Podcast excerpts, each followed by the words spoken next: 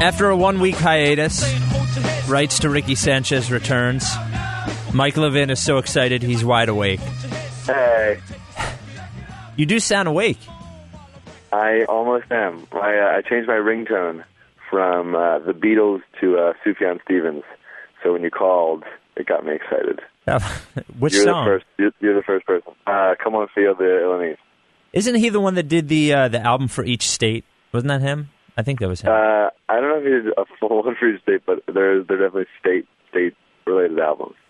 Um, I think I have some. Uh, have you checked the internet yet? Um, today, there's some a little bit of sort of related breaking news. Um, reg- I saw the Sun stuff last night. no, no, no. The uh, the uh, Mike Budenholzer stuff. Did you see that? Oh yeah, yeah, yeah, yeah, yeah, yeah. How about that? Uh, t- it turns out, and he was like.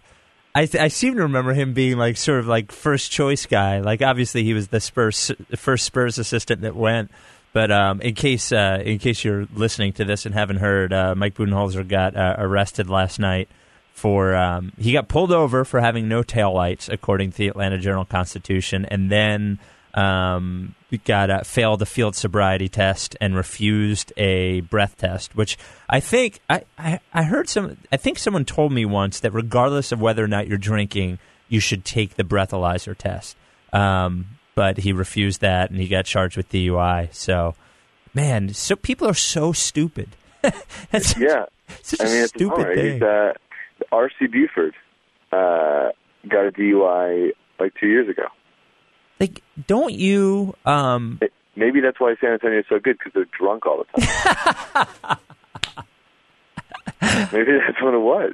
like I just don't understand. Um, first of all, I don't, I, I, I don't understand anyone drunk driving ever. I mean, it's it to me, it's a, a pretty unacceptable offense. But when you're me, he's got to be making like at least like 1.5, 2 million, something like something in that range. He has to be making. Just dude, call a cab. I mean, it, I, I just, I, I don't, especially the position. It's not like his life is bad. He's just, you know, he's worked his whole life to become a uh, an NBA head coach, gets the gig, and then just like, you know, and who knows how drunk he was, and I don't know. He hasn't been convicted of anything, but still, Yeah. it's so stupid. So so I want to I want to make a mean Atlanta joke, but I don't. I don't know if alcoholism is prevalent in Atlanta, so it would just come off as ignorant. so, I, so I'll just I'll just leave it at that. I don't know. That's all I got. I wish I knew what the joke was. You want to? I mean, No, it's more just like, well, maybe that'll endear himself to the fans of Atlanta. But I Oh. don't. I just don't know if that's a thing. yeah, I, yeah. I just, I, it would just be me sounding ignorant. So I won't make that joke. I Yeah, definitely okay. won't make that joke. definitely not gonna do that one. Um. All right. Well, I mean, we did have a uh, a one week hiatus due to my uh, WIP morning show duties, and then then I got, I got such a good night's sleep that week. Oh man. yeah, it's one of those things where um, I imagine it's, it's almost similar to when I like doing my show on WIP, but the weeks that I'm off, I'm like, oh, I don't have to stay up until two thirty in the morning. Like there is that sense of relief. So I'm glad you got your your weeks your extra night's sleep in last week. Perhaps Yeah, I hate, I, hate this right now. This is terrible. Yeah. um, not too much has happened since we last spoke. I don't. What? Well, I mean, well, I mean, did did they had they hired? Well, they had they had announced they were hiring Brett Brown the last time we spoke, or they hadn't announced. I can't even remember. Yeah, no, we, we, we, we got a we got a Brett Brown announcement. Okay. the Um, things that have happened since we since we've last talked to each other, uh, over the phone at least, have been Tony Wroten right. and a scintillating Earl Barron rumor. Oh, I didn't even see the Earl Barron rumor. I must not have Oh. been up on that. Was that yesterday? must- You must not read LibertyBallers.com. Um, I, I try to as much as I can. Yeah. Um, where's the Uh, Earl Barron rumor come from? Uh, one of the Knicks beat guys, uh, Jared Zwig- Zwiglet, Zwigler, Zwiglitz, I don't know. Uh, Jake, Jake has a story on Liberty Ballers. Um, Well, anytime Well- you can get uh, a you know thirty something year old, uh, lighten, lighten the cakes. It's, it's just a, it's more of just if this happens, and and you know, people can make up rumors about, rumors about the Sixers all they want. I don't, I don't think Earl Barron is someone they're targeting. Um, but it just serves to just bury Arnett Moultrie some more, which makes me smile. Yeah, he stinks, doesn't he? Yeah, uh, he's the worst. Um, well, okay. So, a quick thing about Brett Brown before we get on to Tony Wroten and just sort of a general general trend. I think that Wroten um, uh, is indicative of with the Sixers. But I did, uh, you know, there have been Brett Brown has been um, uh, unlike the unlike Sam Hinkie, Brett Brown has been uh, very available for media interviews and stories. Um, his uh, his open. I don't think we had heard the opening press conference. I think we just had the um, we had the the report of last time. We did get right. to interview him on the morning show. Seems like a pretty genuine dude. Um, seems like a good guy. Like you know, you can only gather so much from uh, an interview, but um, he is a guy. I think to a certain extent, when you get a guy who has been an assistant and hasn't been interviewed all that much uh, in his job, I think you do get guys are sort of less guarded. They're either super guarded or not guarded at all. You know, either they're they're really honest or um, they're really guarded. But he seems to be pretty honest, and he seems the one the one thing that I the one sense that I got, I guess the one takeaway is that he is under no illusions as to what is going on here. He seems very aware of Which how bad they'll be. Yeah, that's that's like a prerequisite for the job. Like you have to accept it. He put, Hinkie made them like write it on the board like a hundred times. Like the Sixers will be bad. The Sixers will be bad. The Sixers will be bad. Like Bart Simpson esque. It uh, and also because he, he's coming out from under the the shadow of Popovich, he wasn't allowed to talk then. Yeah, and so I think and, maybe that helped.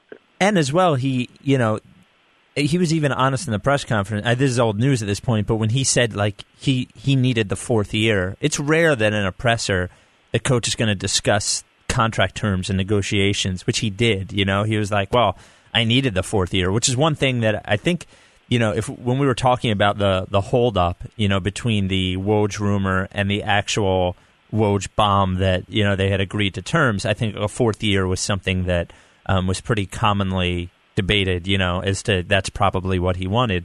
But he, you know, he gets it at least in that respect. Now, um, as we've said before with fans, and I think it's the same with coaches, talking about losing that much and then actually losing that much are two different experiences. So, you know, his I think it is important. I think it's it's an important thing for him, and I think um, it, it was written about a lot. You know, even when NBA teams hire coaches when they know they're going to lose, it's rare that that coach actually survives because the reality of that losing um, and the idea of that losing are two different things. But the most important thing he'll he the most important job he'll have aside from developing young players, which is uh, which is clearly w- what their number one mission is going to be, is keeping the attitude of himself and around the team being a positive one you know, sort of setting goals other than wins. You know, setting goals like here is, you know, the goal is always to win. That's always to yeah. win. But but since they're not going to win, an, an effective an effective manager sets sets goals for people that are reasonable, you know, are attainable, um, are measurable, and have sort of a date set on them. So, you know, a goal for him, you know, a goal for Michael Carter Williams wouldn't you know so a, bad goal is i want you to get better at shooting. That's a bad goal yeah. because it's not specific. But a good goal would be like hey you know in your first 10 games i want you to shoot 45% you know or i want you to take 75% of your shots from from you know from inside the light or something like that. So his the way that that he'll have to keep these players focused is on goals aside from winning um, and when you have a lot of players who have won a lot of their careers, you know, whether it's in college or high school, you know, most players in the NBA were, uh, you know, were great high school players or at least good college players and used to winning games. Keeping those guys focused on those things is a, a big job, and I think that is uh, that is a an important task for him. And he seems like he's the guy for it. Like he has all these drills. He's got these like fun names for drills and practice routines and I don't know. I mean, you know, press conferences generally get everybody excited, but uh, he just seems like he gets it. He just seems like he gets it, and uh, I like the accent. I like how I like how simple his name is. I think you either you either go like very. I, I'm, I'm a big I'm a big name guy. So you either go like very complicated or very awesome, like a David Vanterpool Yeah. action, or you go like completely the other side. And it's Brett Brown. Brett Brown. I think that's very important, personally. Uh, so we'll see. I mean, he just like I buy into it, and I don't think there, there's really no precedent for a coach to survive this type of rebuild, this massive of a rebuilding effort. But I think he's going to. I, I, I there's really there's no reason that I. I mean, I believe in the ownership. I believe they'll be patient. But there's no precedent of that happening. So I can't say with confidence that it will. But it just seems like Hinkie and Brown are in this together. It seems like Hinkie took his time to really find a guy that he can go to battle with, and he's got it. And everybody's aware of what's going to happen. So the hope is that you know ownership lets them fight this out together. And if ownership finally changes their mind in two years and the Sixers are still winning 20 games, then you know we'll see how loyal to his coach think he is. I mean, you saw with the Phillies, Ruben Amaro kind of left Charlie out to dry, and I don't think that would happen with Hinkie. Yeah, well, and it's you know Ruben Amaro didn't hire Charlie Manuel, so it's not his guy. You know, there's a, a big That's- difference between hiring your guy and not hiring your guy. You know, that is a I think that's an important distinction. Um, the expectations were were different, of course, and I do I do think you mentioned a a uh, an important thing about precedent is that the the tide in almost every you know until Felix Hernandez won the Cy Young, there was no precedent for a guy who had that few wins winning the Cy Young. You know, winning based on advanced statistics. Yeah. So we're at a time in sports where a lot of precedents are being set and a lot of traditions are being broken, and um, you know, hiring a guy like Sam Hinkie is not setting a precedent, as there are guys like him around, but um, it is the beginning of sort of a new wave of how you think about franchises. Uh, they also have the advantage, and I think we're sort of at an unprecedented time in the increase in value of NBA franchises, no matter what you do. I think the Warriors were just valued at $800 million, and they were bought for you know, 400 million uh, years ago. Uh, the Kings just sold for five hundred fifty million dollars. Um, so, regardless of what the Sixers do with their franchise, regardless of how sex- successful they are, uh, Josh Harris will be owning a franchise that will be going up in value, whether they're profitable or not. Forget about yearly profit. Like buying the Sixers for two hundred forty million dollars, even with a, a shit building deal, they're going to double. You know, they're already valued at 418. Within 2 years they're going to be valued at 600 million dollars. So one of the things that will allow him I think to be a little more patient, and I hope he is and this is again we're all, we're just guessing, is that like he's making money no matter what he does. He might not have he might not have yearly profit, but even if they turn a five million dollar yearly profit next year, like that, that, who cares? That he doesn't care. That that pales in comparison. I'm sure he cares. He'd rather make five million dollars than lose five million dollars, but it pales in comparison to the increase in value of the franchise and sort of the bigger picture things that that I think he's after. So there's no precedent for a, a coach surviving it, but there's a, I think there's a lot of precedents being set. A lo- another thing that he mentioned that Brett Brown mentioned that I thought was really important, and he mentioned in his opening presser, and he mentioned it in it basically in his first sentence to us when we interviewed him on the morning show, is how important health and nutrition is to him. And this Yeah. is again, this is another. Um, nutrition is not a precedent, but when you look at Chip Kelly, sort of the, Yeah. his his focus being on it, um, and uh, I think it's sort of the last part of um, you know, players are getting stronger, players are getting bigger, players are getting faster, but the nutrition rest part of it, I think, is like the last um, thing to be added to that, and I think that's really important, and I think that's something that um, that I think the Sixers have been missing um, is a guy who concentrates on that sort of thing, and I know it sounds crazy, but most people don't know how to eat. You know, most Yeah. people that they don't. Even professional athletes, they're working out so much. I remember reading Terrell Owens' book, his autobiography. His first year in the league, he was so used to being poor that he ate McDonald's his first year in the league. Like every meal, it, Terrell Owens was eating McDonald's. Like they're working out so much that sometimes, even you know, Iverson ate like hell. Sometimes they're just naturally sort of gifted, and they work out so much they can sort of at least when they look in the mirror, they can see a guy that looks like he's in shape, but aren't performing at an optimal level because they don't understand the nutrition, the exercise thing. Um, and I thought that was an important thing too, as well. And I think it's sort of telling the way in his press conference he didn't mention Evan Turner until he did his laundry list of players.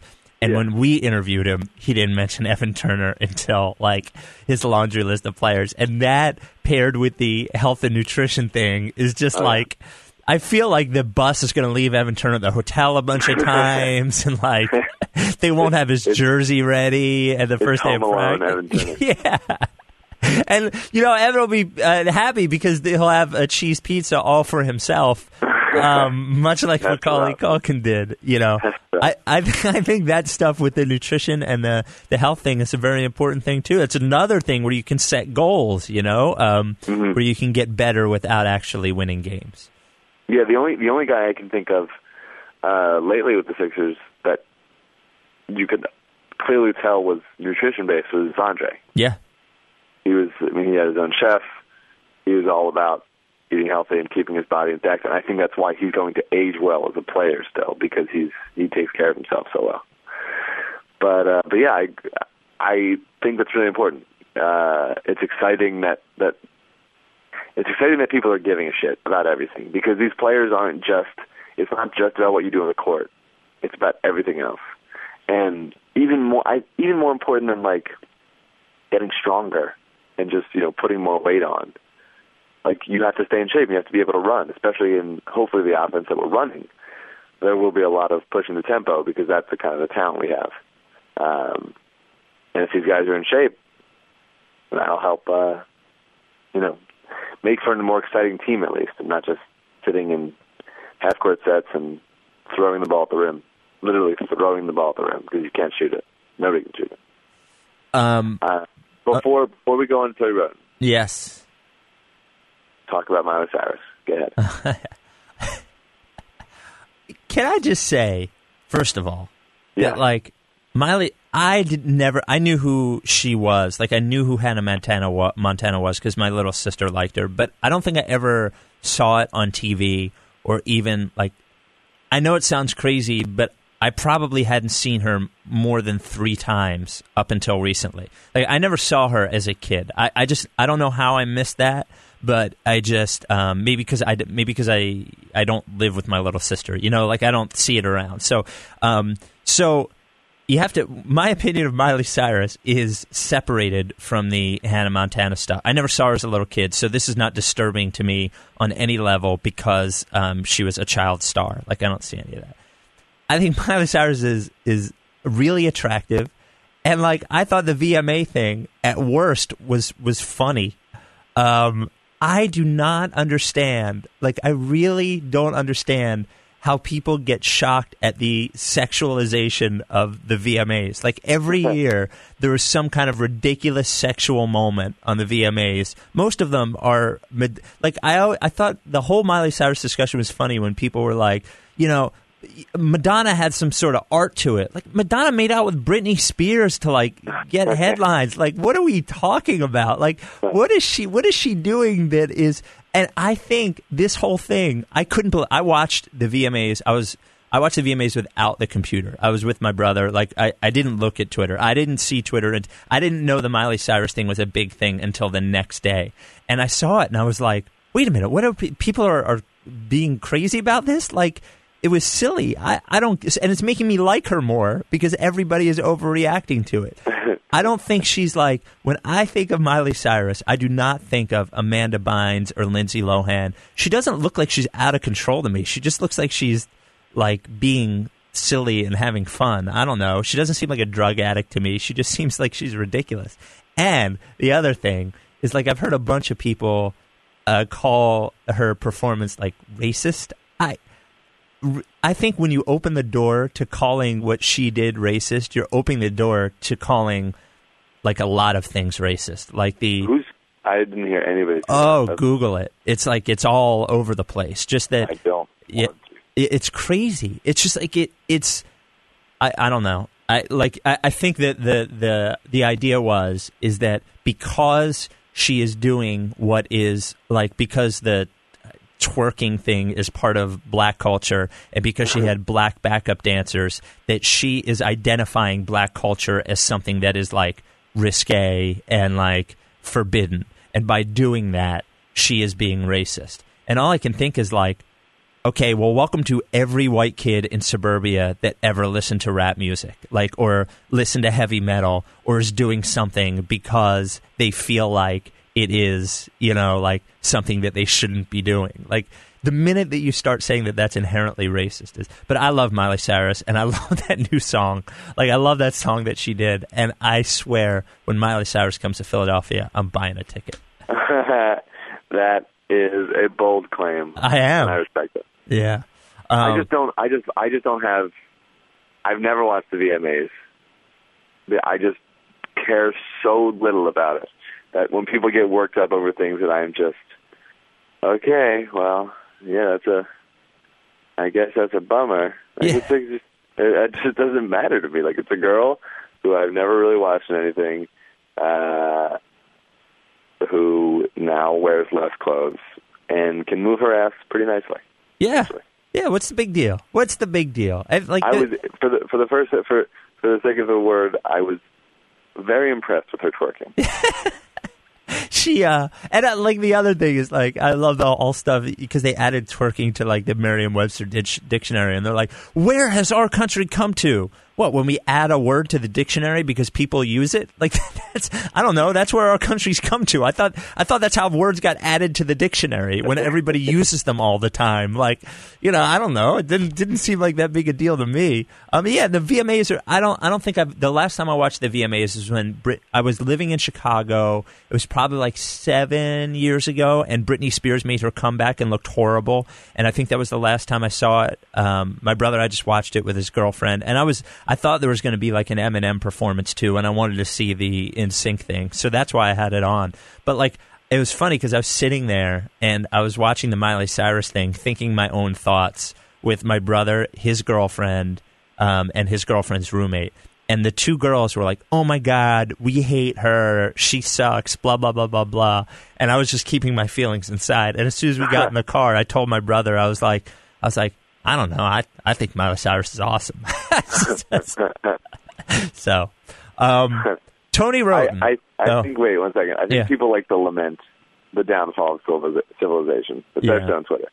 People are like, "Well, this is this is how it ends," and it's just like. If, if enough people are doing that, then it becomes a thing, and yeah.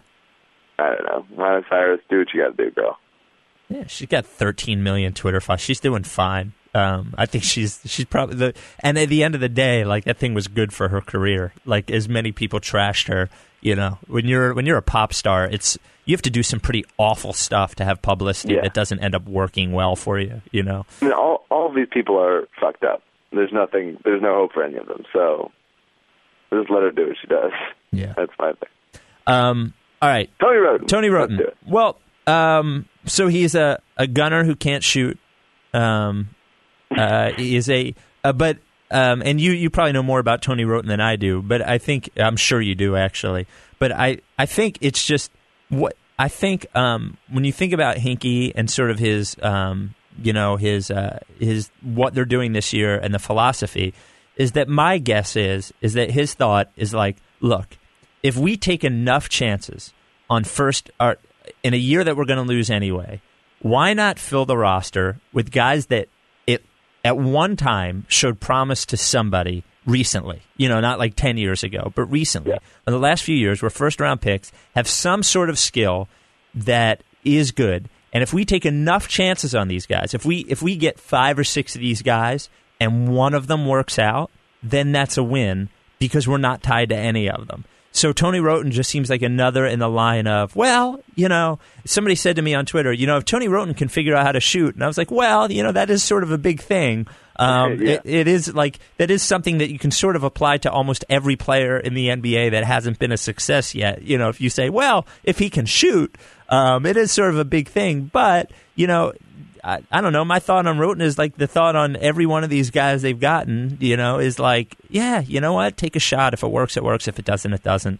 You know, Absolutely. I, I think I think he can be uh, like a Tyreke Evans like player. That's that's that's I think the upside for Tony Wroten. Um, it's there's just there's just no, nothing wrong with what they're doing. It's exactly what you should be doing. It's lottery tickets. It's low risk, high reward. Uh, you look at how uh, you know the Phillies drafted basically. Uh, you know, you draft for you draft athletes, and you hope they put things together. So you're going to get your Kyrell Hudsons, you're going to get your Gauntlet Eldemeyers, but then you're going to get Dom Brown. And so, you know, for for very very low cost, the Sixers just got a guy who is younger than their lottery pick this year in Michael Carter Williams, uh, and who is generally thought of as as basically an equal level talent. So, for for literally nothing, the Sixers got another Michael Carter Williams. I don't think they're not the same player by any means, but for all intents and purposes, their upside is is kind of similar. Um, and that's awesome. They got him for nothing, a, a, top 50 protected second round pick, which means we're not giving up that second round pick. So it, it's it's it's remarkable just the the ease with which Hinkie makes the smart move, whereas GMs in the past have just been unable to make the move where it's like, oh yeah, sure, just do that. It's it's always been like, oh well, it's been complicated. Like the the Sixers traded Willie Green and Jason Smith for Craig Brackins and Royal Ivey. Like that was a trade that the Sixers made, and it's just like, okay, well, what's that do? But and I, I remember loving that trade, by the way. But just for the simple fact that it was, just for the simple fact that it was like something different and something that they hadn't done before. But even still, it's like, oh god, the Sixers right now are just making. It's just so easy when you have a philosophy and a basketball ideology. It's so easy to follow that and and make the right player personnel transactions. So, I mean, it, it, this is all uh, periphery stuff. None of these moves I think he's making are going to greatly alter the franchise or alter the win total for this year. But these are the moves you have to make when you're not filled with a superstar yet. So you sort of make you sort of make those on the edges moves, sort of fluff some things and see see what comes out.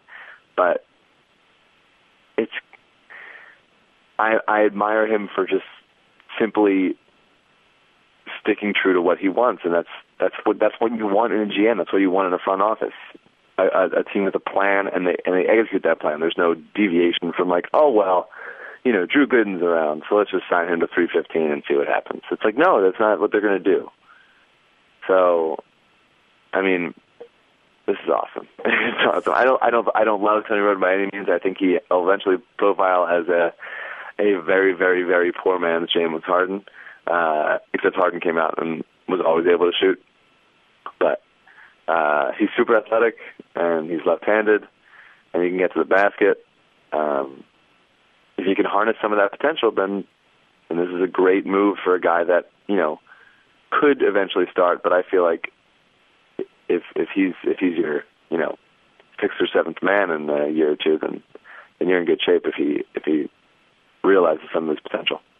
Big ups to the Sixers for still not acquiring what is a, a free agent. A free agent. No, That's still do not have a shooting guard. Still do not have a backup point guard. Like just It's delightful. it is it uh, and Jason Richardson as yeah I thought uh, months ago I had heard whispers of this like probably not going to play this year which is wonderful um, you know just amazing that they you look at their um, like Thaddeus Young is the only legitimate starting player they have that is starting like that's Yeah. it uh, Evan Turner is not a winning starting player. I don't think. Uh, you know, Carter Williams isn't. Whoever's going to play at shooting guard, like I, I just, you might have to start Spencer at the two and start Kwame You could do at it. the five. Yeah. Um, Are they are they going to buy Kwame out soon? Is that something that you I no, I don't think that's going to happen. I, I, I actually don't think that's going to happen. Um, I think that they would rather have him sit on the bench, and if they need the salary to move in some sort of trade deadline deal, um, that it's there. I, I don't think I don't think they believe that um, that cutting him does them any good. That he's not he's not a, a great guy to have around, but I don't think they that anyone thinks of him as harmful. And you can actually just you know keep him in a suit if you want to. I mean, you know, you know, you know what I mean. Like you don't. Yeah. he- He'll agree to fake injuries. He doesn't care. Um, so sense. yeah, so I don't think they're going to buy him out. Actually, um, I don't know where that. I remember that, that getting floated out there, but I don't know where it, where it came from, and I, I- it doesn't seem likely to me. It just doesn't seem like, honestly, like what's worse than spending uh, three million dollars on Kwame Brown is spending three million dollars on absolutely nothing. Now it's close. It is close, but it's very close. but if you're looking at like some sort of value proposition, then then you know then the choice if you're saying the choice there is looking easy. You know, unless he is a unless you feel like he is a bad guy to have around. You know, unless that is which a- he may be. which he he, be. which he could be, but I think it's more that he just doesn't care. I don't think he's influential in his not caringness. He just doesn't care. So. Um, so I don't think so. Um, That's really great when you're making millions of dollars. Just don't, just don't care. Do me a favor, Kwame, and Yes. you know, have a have a 15 year career, and just try not to give a shit for its entirety. yeah. Way to go. Thanks for thanks for coming. um, his uh, so let me present you with this sort of um, thing that I was thinking about with uh, with Hinkie and roster construction and all that sort Please of thing. do. And I was thinking about I was thinking about this NBA offseason and I was thinking about when I read Moneyball and the the tenet of Moneyball, right? Um, and the tenet of Moneyball being um, value, finding value. So what Billy Beane and his trusty statistical assistant did was found things in the league not that were um, more valuable than other things, but weren't being as valued, so they could get Right. good things at a low cost and build a roster that way. So, what has happened with the NBA in the last couple of years as the um, analytic uh, advancement has come is that three pointers have become more important, and those guys that shoot three pointers well have become more valuable. Um, getting contracts that are perhaps more valuable than would have been um, in the past. So much so, I would argue that um, that signing those shooters to the contracts that they're currently being offered, um, or or needing or the contract that the Sixers would have to offer to get them to come here over somewhere else, um, is no longer a value proposition, and that he may be looking for, you know, uh, guys like even though Andre Iguodala got a, a big deal, it seems like when you look at like Tony Allen's contract or guys that are that are that are looked at as defensive players or guys that are looked at as you know is he maybe looking at um, at least partially constructing this roster or is that maybe something to think about that the reason that he doesn't want to go out and get shooters is that they are they're bad value right now even though having shooters is a great way to win games there may be a ch- a, a way to win games uh, in the future that um, that is better value um, So you're you're saying like he's getting he's already trying to get the next thing. yeah Like he's he's trying to stay ahead. I think so. Um, I think also it boils down to uh, he just doesn't think that people would come here. So the money that they he just doesn't want to throw money at people randomly. Um, so they haven't. Yeah, they also haven't given anybody you know big money or value. Um, you know, I, I don't think he would have gotten Tony Wroten if he cost a bunch more money. Um, but yeah, I, I think that in the draft, uh, that's what he's going to target, and I, I don't, I don't think he's going beyond. Uh, I don't think he's going to ever recognize like, okay, now that we've reached a certain point in NBA in basketball understanding, shooting doesn't matter anymore, or shooting doesn't matter as much as we thought it did. I think he, I think, judging by what happened in Houston, he recognizes that. Um, but right now, the it just happens that the guys that he's acquiring aren't good shooters, and that's why they're undervalued. Right. Um, but I, I, I agree with your premise in that he's not going to overpay for his tenants. He's not going to overpay ever. Um, I think that's that's sort of uh, integral to, to to team success, and I think that's something he believes in. Is you can't you're, you're operating under a tight budget, and you can't waste a dollar. Otherwise, you won't be able to spend it on something else that matters. Um, so yeah, I think uh, I, I think I, it's a great point, and it's something to keep an eye on um, because because analytics are becoming so prevalent in the NBA, um, more so than any other sport. I think. Um, Uh, I don't. I don't know if it's more so. Well, I mean, it's um, it's different than baseball. I, I think. Um, I think the. I think it's probably um, still ahead in baseball. It would be my guess, but um, but basketball is is rising more than any other sport. Like I feel like it's advancing more quickly than any other sport. Um, and I- all, all the camera stuff is certainly um, is Yeah. necessary in basketball, but is way bigger, um, is way more advanced there than in baseball. I think so. I, I don't. I think in terms of public knowledge and public opinion, then I would agree baseball. But judging by the way that uh, that franchises acts, right. I feel like it's best. Um, well, I mean, uh, that's really all I have for this week. I mean, it's Well, a, wait. I want to. I want to Huh? talk about. there we go. Okay, go. I, I can. You know. I can do this host thing also, Spike. You can be- you can be the guy. Sure. Uh, people keep talking about the salary floor and how the Sixers, oh well, in their quest to you know hit the minimum salary requirements, and they did took on Tony Wroten, and it's getting thrown around like it's a thing and not even thought, and it just doesn't matter. People, I'm trying to tell as many people as possible, and just getting exasperated about it. So nobody that's listening to this podcast doesn't know, but I still have to say it anyway.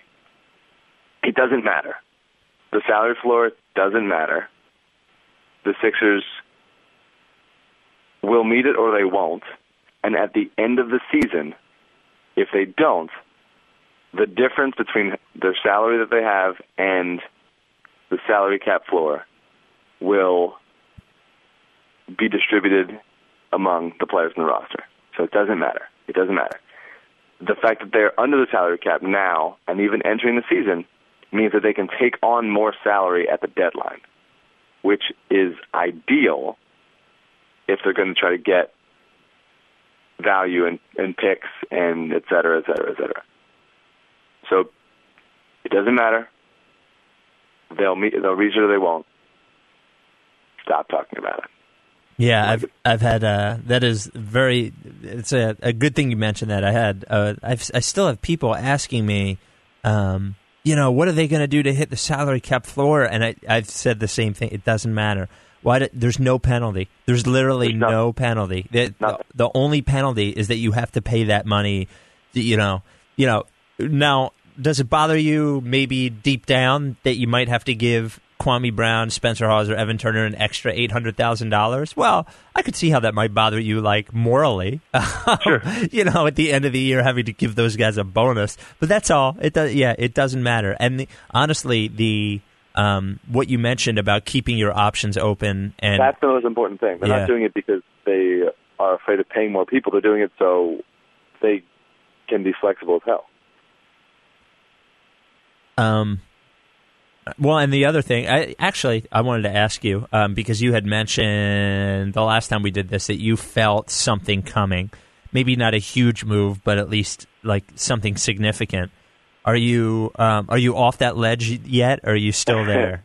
Wait, so the Chris Duhon rumor and the Earl Barron rumor no, they don't. and the count. Tony Wroten trade that didn't that didn't qualify for you? No, no, not, and not, a trade doesn't count until you trade something for something.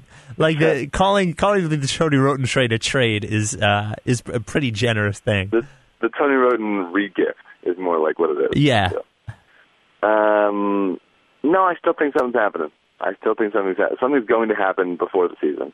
uh, and um, they're, they're operating at their own timeline. the free agency doesn't start for them July 1st; it starts September 1st. Uh, so we'll see. I don't know who's still available. I was kind of I was kind of skimming through. Uh, Antawn Jamison is gone, which is uh, unimportant to us. But um, I don't know who they're going to sign, but they're going to sign somebody. Maybe from maybe they'll go overseas and and just grab somebody. I wouldn't be surprised. Maybe Brett Brown has a guy in Australia that he really likes and who's available. I don't know. I don't know, but I think something. I think something's going to happen. even though even though the Sixers are close, I believe have 16 or 17 players right now. Um, not all of them are, are guaranteed contracts like Tim Ohlbrecht and Arsalan Kazemi, um, James Anderson. These guys aren't guaranteed, so you know they could move to Royce White. They could move to the D League, so it's not like they have to get rid of them. But um, it's not like the Sixers are going to have a tough time fielding a team next year. They're they're essentially maxed out unless they keep moving guys to the to the Delaware 87ers. Do we know when they start? By the way, are you? Are you I haven't checked. The 87ers? No. Yeah. No, I haven't. I've been, I've been uh, as the Sixers have gotten worse and worse over the last, you know, since the I think the minute they traded Jrue Holiday, um, and just started acquiring guys that I, I I will put their acquisitions are all guys that I sort of heard of. Like that is where as soon as soon as they started acquiring young guys that I'd sort of heard of before, um, and traded Jrue Holiday, and the Sixers essentially became the 87ers. The 87ers have become less.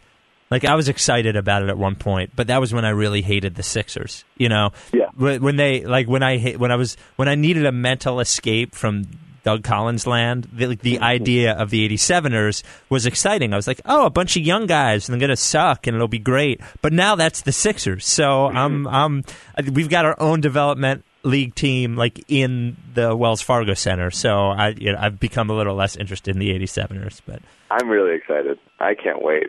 When when I when I'm coming back, I'll be back uh, in December for maybe a week or a little over a week, and I'm we'll definitely obviously go to a Sixers game, but I really want to make it down to Delaware.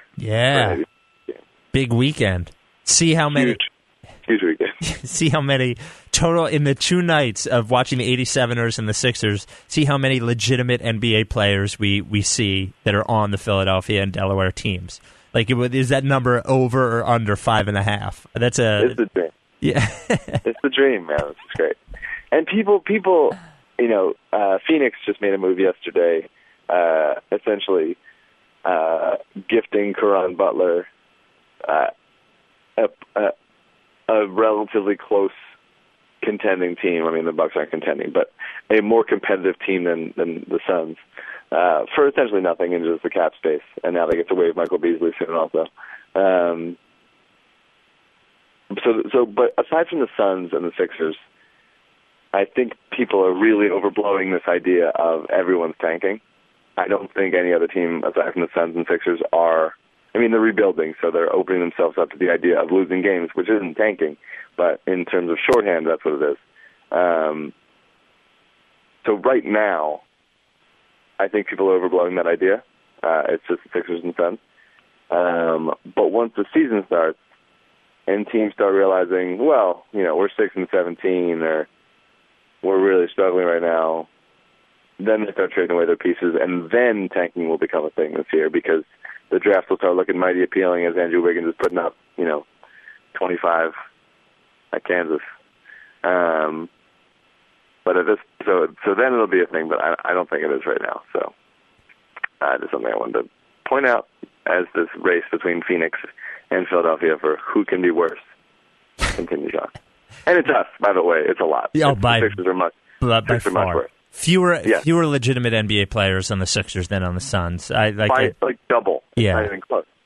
Yeah, I I mean I, honestly, and I think Eric Bledsoe got way overrated the last you know year year and a half or so. But honestly, like like okay, there's like with just Bledsoe, there's they match our number of real NBA players on the roster, like Yeah, right got- there. Yeah, and you still have Gortat and the Morris twins are like you know serviceable eighth men, Yeah. and uh, Goran Dragic and You, you know, I, Sam I like. I, I watched a little of uh, Phoenix's summer league team, and I, I uh, watched a lot of them. Yeah, the Morris twins look good. I thought They um, did. they they look like like, and I hadn't watched a ton of them before, but the uh, those are guys that looked like they worked on jump shots and three Yeah. point range. Like they they were sort of impressive. absolutely.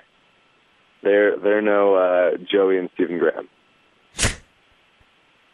you do you even know who Joey and Stephen Graham are? No, Come on, Spike. Joey Graham. No, O- Oklahoma State twins. no, One played for Toronto for a while. no. You got to go back to oh, you got to do O'Bannon references. That'll work better. Ed and All right. Ed and Charles O'Bannon. That- Ed and Charles Van. Okay, I can deal with that. That was like my that was like my infancy of basketball watching. yeah, I was in Ed O'Bannon. college. I was in college, so. Okay. There you All go. right. All right. Um, well, it's been real, and it's good to have the podcast back. Thanks for Yeah, up, I, I got to say, big hole in my life. Gotcha. All right. Goodbye. Like I said, hold your head, son, and don't take a second. Check it out now. Come on, while I wreck it. Like